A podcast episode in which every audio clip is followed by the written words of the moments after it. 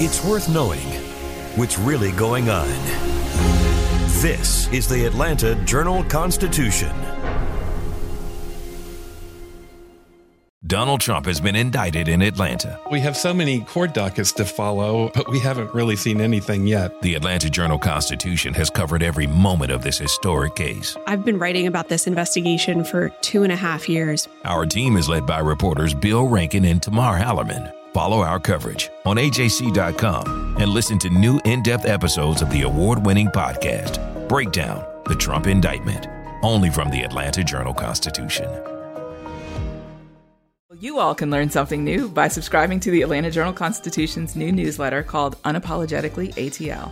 It's all about the people, the events, and the entertainment happening in metro Atlanta that black people might want to know about. So subscribe today at www.ajc.com slash unapologetically ATL.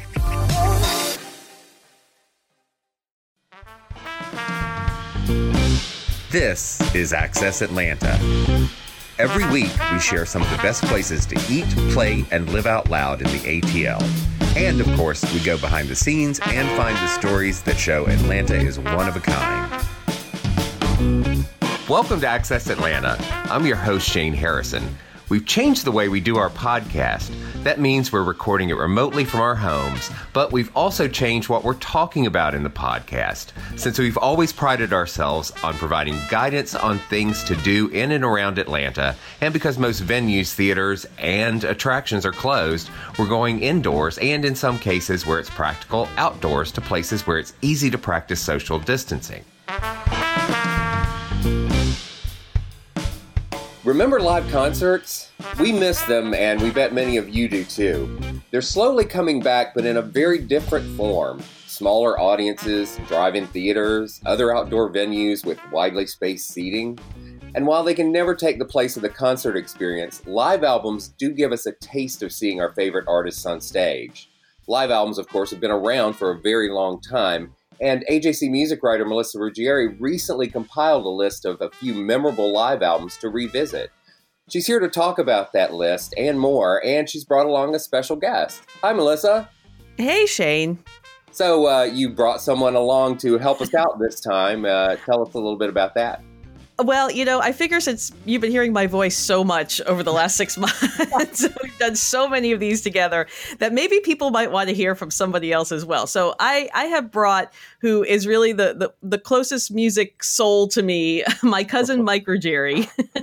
Mike Mike lives in Richmond, where I lived for many years when I worked for the Richmond Times Dispatch, and Mike was my constant companion through the good and bad, through pretty much every concert I ever had to cover in Richmond, D.C., Baltimore, Virginia Beach, wherever we had to go, because you know four shows a year came to Richmond basically, so we did a lot of yeah. traveling, and we spent a lot of time in the car together, and pretty much our drives to and from all these places would consist of talking about minutia about music and concerts and you know what we had just seen live or whatever that nobody else would care about except us and probably you and hopefully some other people who are listening today. So, so Mike, want to say hi to everybody?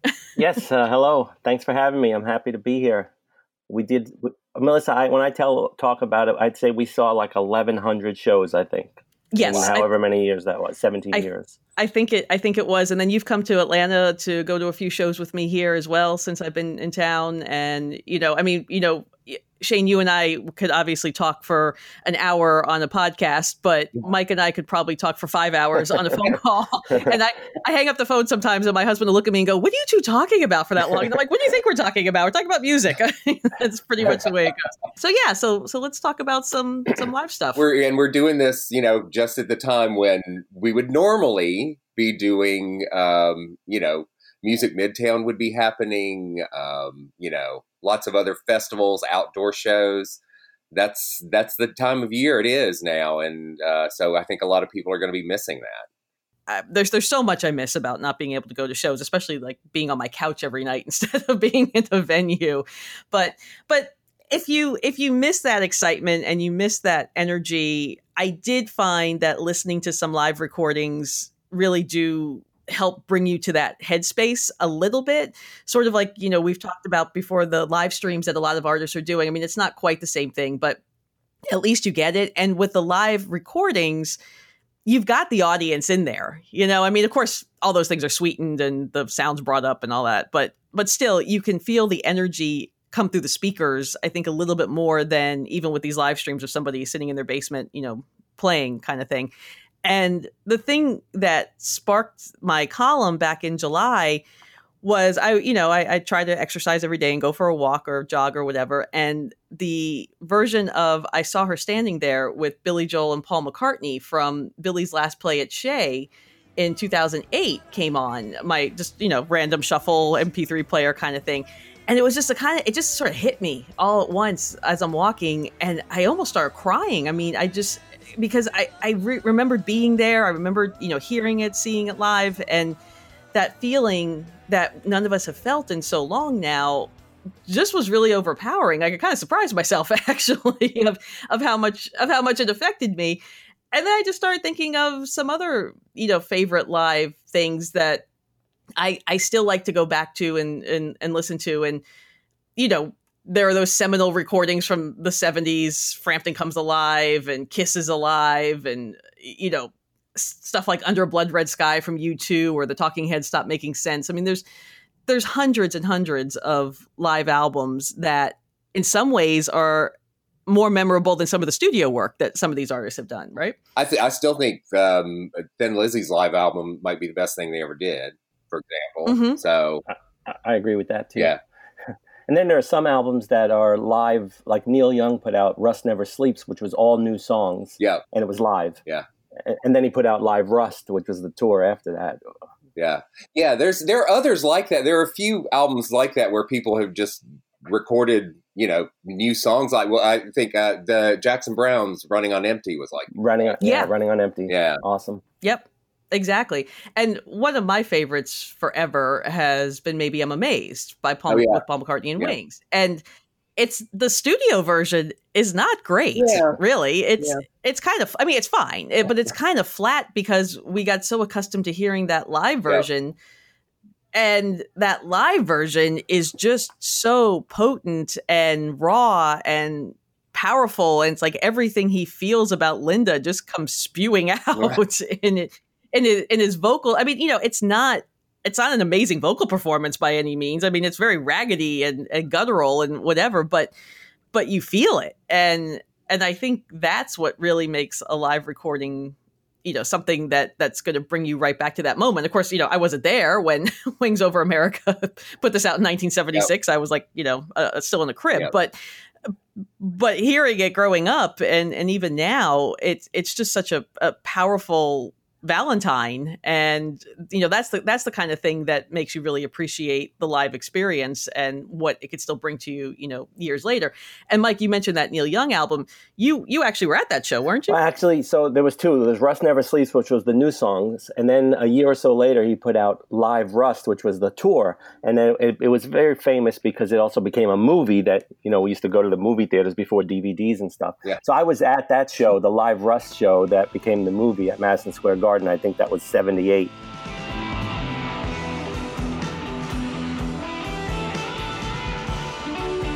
But yeah, I mean, but you know, we, we talk about some of these classic rock guys like Billy Joel, who, you know, I've seen probably 60 times and and Springsteen. I mean, you know, these are people who are always going to put on an amazing live show. And one of the other songs I had on my list was Bruce's 10th Avenue Freeze Out. And and I kind of went back and forth with that one because the obvious choice for a Springsteen live moment is Born to Run. And if you've seen Springsteen live in concert, it's an amazing concert moment with Born to Run because they always put the house lights up and you see the whole crowd, you know, singing along and pointing at the stage at the same time during the chorus, and and it, it's just that you know it's an unparalleled energy force that comes with that. But then 10th Avenue Freeze Out it's such a great song and you don't hear it nearly as often as you hear born to run and every time i've seen bruce do that live it, it was just such a cool thing and it is on that live 1975 85 uh, box set mike you and i have seen elton i mean we've seen elton and billy you know together ah, separately uh, yeah, countless. Uh, oh at least uh, yeah i was gonna say probably 150 times between them um I mean, that's really no exaggeration yeah. if you take yeah. take their tours together that they did. But for me, and even when he did the farewell tour, when he came through Atlanta, and hopefully we'll be coming back for that second round that was supposed to be this fall, um, funeral funeral for a friend and love lies bleeding is still just the pinnacle of a live Elton show for me, just because of the musicianship that's involved in it. It's just so captivating, right? Yeah, it's it's, it's a it's an amazing. What's the word when you combine two songs into one? You know, classic epic piece. You know, yeah, it's like almost like a it classical is. music, like two movements. You know, right. Right, right. It is. It is. And they always, you know, have the dry ice on stage and they make it into this big dramatic thing and and but I mean, I love watching Davey Johnstone play guitar and, you know, and Elton always seems to really be into it even on those shows where Elton was sort of in, you know, auto drive. I think I think that's the sh- the song that always sort of pulled him out of that a little bit, but You know, um, a very very underrated Elton John or not really known. He put out an album in the 70s uh, called Here and There and it's fantastic if you're not familiar with it. To, I know you are, Melissa, and you are. Well, that's that's actually that's actually the one that I that I picked for Yeah. the story. That's right, that's right, Funeral that's for a right, Friend. Yeah. yeah, that was the the seventy four show at the Garden, Yeah, right? uh, parts of it, I think. Uh, and and there was when it came out on CD as opposed to album and whenever it originally came out. It, when it came out on CD, they like added like another eighty minutes of music. That's when they added the John Lennon piece. It wasn't on the original, I don't believe. Yeah.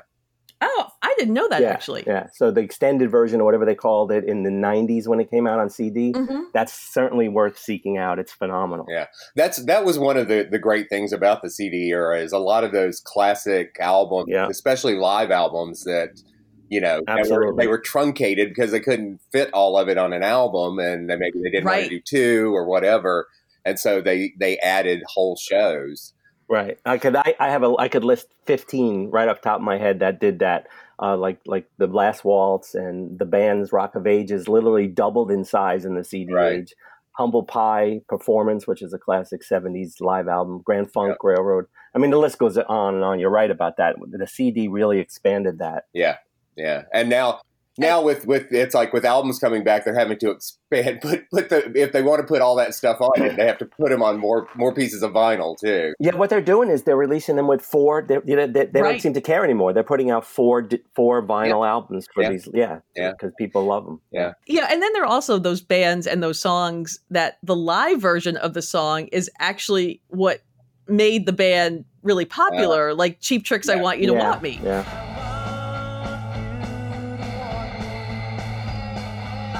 You know, when that came out on the album, it did nothing. I, I mean, it, it was big in Japan uh, because they were big in Yep. Japan, but other than but the the album version did nothing. And then when they re-released it off of Budokan, uh, you know, then that became their top their first top 10 hit and it was their biggest song until the flame. So that was really a, a moment for them. And I think most people remember Nirvana's All Apologies from the MTV Unplugged Yes. version, Yeah. not necessarily from the In Utero version, which which was totally fine. I mean, there was nothing wrong with the the recorded version, but see, you know, of course, you, you know, you had the the double whammy there of the song and Kurt's Yeah. death, and I think being able to see him on that MTV Unplugged performance was probably part of the emotion of that too. But but I I, I would argue that U2's live stuff is what really made U2. I mean, if if if you even go back to that Live Aid performance in '85 of Bad. That you know, I think it went on for mes- twelve minutes. or mesmerizing. Yeah, it was just that's when I really was turned on to U2. I mean, I'd heard about them and whatever, but when I saw that, and I've seen almost every tour since the Joshua Tree, which was uh, the, a year or two later, and that's Mhm. that performance at Live Aid was just stellar, spectacular. I, I mean, I can't. I'm not a writer, so I can't come up with the the descriptive words, but it was really and it, so impressionable too on on their career. I- I totally would have used stellar and impressionable writing something. So I think you're, I think you're totally fine there.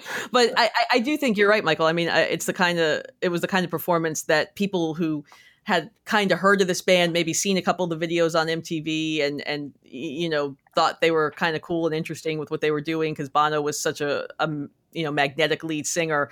Then when they saw them do this full performance, that's when you really sat up and went, "Huh, yeah. okay, I Yeah. guess I have to pay attention to these guys now." It's like you- you can't you, you don't have to just listen to albums. You can go online and see a lot of concerts. Yeah. You know that Yeah. way as well. So Well, that's like with this David Byrne thing. You know, the concert, the tour that he did a couple of years ago, that's coming out on HBO next month. With Spike Lee directed it when he was um, when he did the Broadway run of it back in you know 2018 to 2019.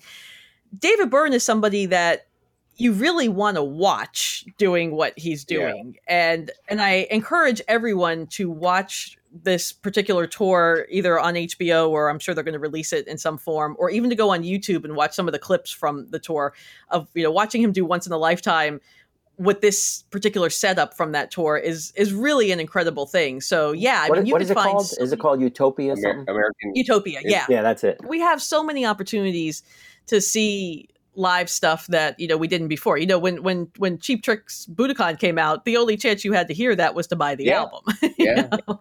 and and some of these older stuff, you know, those things that we're talking about, like Wings Over America. I mean, you know, you, you really didn't have a, a chance to hear it elsewhere. But one of the other songs that I pointed out in my story, just a, a phenomenal live rendition, is Celine Dion doing "All by Myself" in concert. I mean, she's she's amazing. I mean, to hear to hear the notes this woman hits live on stage every show is just phenomenal and you could go on youtube and find you know a dozen renditions of, of her doing that from the last tour that, that came through here. So you know you've, you've got it's not just having to you know find frampton comes alive or Skynyrd's one more from the road or whatever Which are- are- and that's all you got. Yeah, they're classics, and, and for a reason. So yeah, absolutely. Mm-hmm. but yeah, it's like yeah, Frampton Comes Alive was at the time it was one of the biggest selling albums of all time, wasn't it? For a while. I. I, Yeah. I think it's still up in the top Yeah. 10 or whatever, certainly live albums. Yeah. Oh, Live yeah, albums, definitely. yeah. yeah I mean, they've released and- it 800 times Yeah. deluxe version, 25th anniversary, right 30th anniversary. Yeah. But you know, there there's there are some young performers, uh, you know, or, or more current performers like Janelle Monáe. I mean, she's she's a tremendous live performer. If you haven't seen her yet, and you know, you could again, you could go online and see some. of I, I remember seeing her for the first time on David Letterman um, back when Tightrope first came out, and I wasn't living here yet, so I you know I hadn't really heard much about her. I'd heard her name in music circles, but that was about it. And when I saw that performance on Letterman, you know, that was sort of one of those "Who is this?" type Yeah. things that and and she's she's still like that. Uh, You know, I, I strongly encourage anyone to go check her out online, and then once uh, touring returns, but she's a she's a great live performer, and Beyonce puts on a, a really great live show also. Yeah. Are y'all ready, Coachella? I want to see everybody from the front to the back. Put your hand up. I prefer her by herself to the, the the ones that she did with Jay, just because there's just a little too much going on, and as you know, fa- fans will of course love it because you got both of them on stage together and separately. But but I like watching Beyonce do her Beyonce thing, Yeah. and with her Beyonce dancers and her Beyonce pyro, and and leave it at that. Yeah. I think Beyonce could carry a stadium show by herself just fine. she doesn't need Jay Z to help her out there. Yeah. So, um, so yeah, I mean, you know, there's there's there's a million live options and you know, like we said, Shane, this is all we got right now. Yeah, Yeah. and I did want to mention a couple things that could because you know I've recently started uh, buying vinyl again, uh, hmm uh, and uh, much too much of it. I, I but but uh, one of the few things that, that I actually noticed, I, I've only bought like one live album, I think, and that was a jazz album. It's uh, uh, Sunday Village Vanguard, uh, Bill Evans, which was the the last Hmm. recording uh, before their bassist, the, the his classic trio. Uh, his bassist Scott LaFaro died soon after that, so it was the last recordings. Um, What, that- when would that have been? What what year would that have been? 1961. That was uh, 61. okay. yeah, it was 61, wow. yeah, it was uh, fil- it filmed. It was uh, recorded uh, in June of 1961. Yeah, and just a few weeks later, Scott LaFaro died in a car accident, and uh, so they never recorded together again. And it's a terrific album. Um, so yeah, And what's it called? What's it's it called? Sunday at the Village Vanguard. Sunday at the Village Vanguard. And it's another one of those that, that there are several versions. You know, the Mhm. original had, you know, part of the set because they were like, they recorded five different sets on that day. And, you know, they didn't release anywhere near all of that originally, but now you can get the entire, you know, day's Of course. yeah. recording. hmm Uh, but yeah, but the original, there's like a two sets, I think, that, that on that particular release, Sunday at the Village Vanguard, that, that's really great. Um, and then they, they released more of it on an album called Waltz with Debbie soon after, or is it Waltz for Debbie? I can't remember. But anyway, uh, yeah, that's a great one. And uh, yeah, I just wanted to mention that for the jazz fans out there.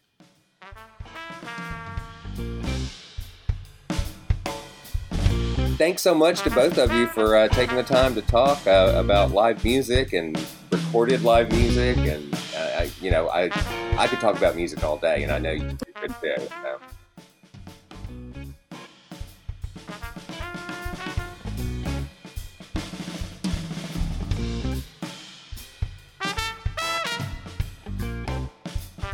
There's nothing normal about our new normal, but AJC.com is the same trusted source you've always had and we have just as much great content, if not more.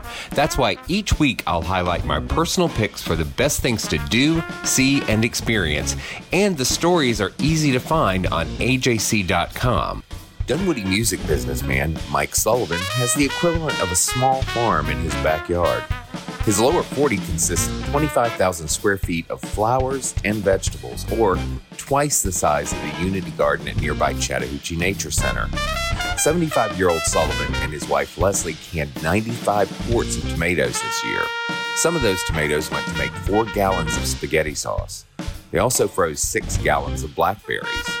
Bo Emerson has the full story on the rock and roll farmer at ajc.com. A former senior editor at Newsweek, Jonathan Alter has written incisive biographies of Franklin D. Roosevelt and Barack Obama. His latest subject is Jimmy Carter. He fixed on writing about Carter, who he calls the most misunderstood president in American history, after he discovered that Carter would certainly have addressed global warming in his second term and was the first world leader to consider the impact of carbon dioxide gases on climate change. Bo Emerson spoke with Alter about the book and how it all came together. Get the rest of the story at ajc.com. As part of their Pandemic Jam series, Atlanta band Blackberry Smoke has announced a trio of streaming concerts live from venues in Atlanta and Nashville. The first performance from the band will come from the Ryman Auditorium in Nashville on September 23rd, followed by Atlanta's West End Sound on October 30th and the Tabernacle on November 28th, with the latter serving as their eighth annual Brothers and Sisters Holiday Homecoming concert. Get all the details and find out how to get tickets on the Atlanta Music Scene blog at ajc.com. Dining is still limited in many restaurants, but the AJC's dining team seems busier now than ever. They continue to report on both openings and closings of local restaurants while exploring some of the best in takeout with the Atlanta Orders In feature, which you'll find in print in the living section most weekdays. Recent visits include Bold Monk Brewing, which closed to dine in service just four months after opening. They've been doing to go orders since early May and recently reopened for limited dine in service. Read up on all of the places the dining team has visited on the Atlanta Restaurant Scene blog at ajc.com. To get the AJC delivered or to subscribe to the e-paper, go to ajc.com slash subscribe. For more things to do in and around Atlanta, go to ajc.com. Our senior editor is Nicole Smith, podcast edited by Bria Felicien. Music by Bo Emerson and Billy Gewen, and I'm your host, Shane Harrison. Join us next week for more Access Atlanta.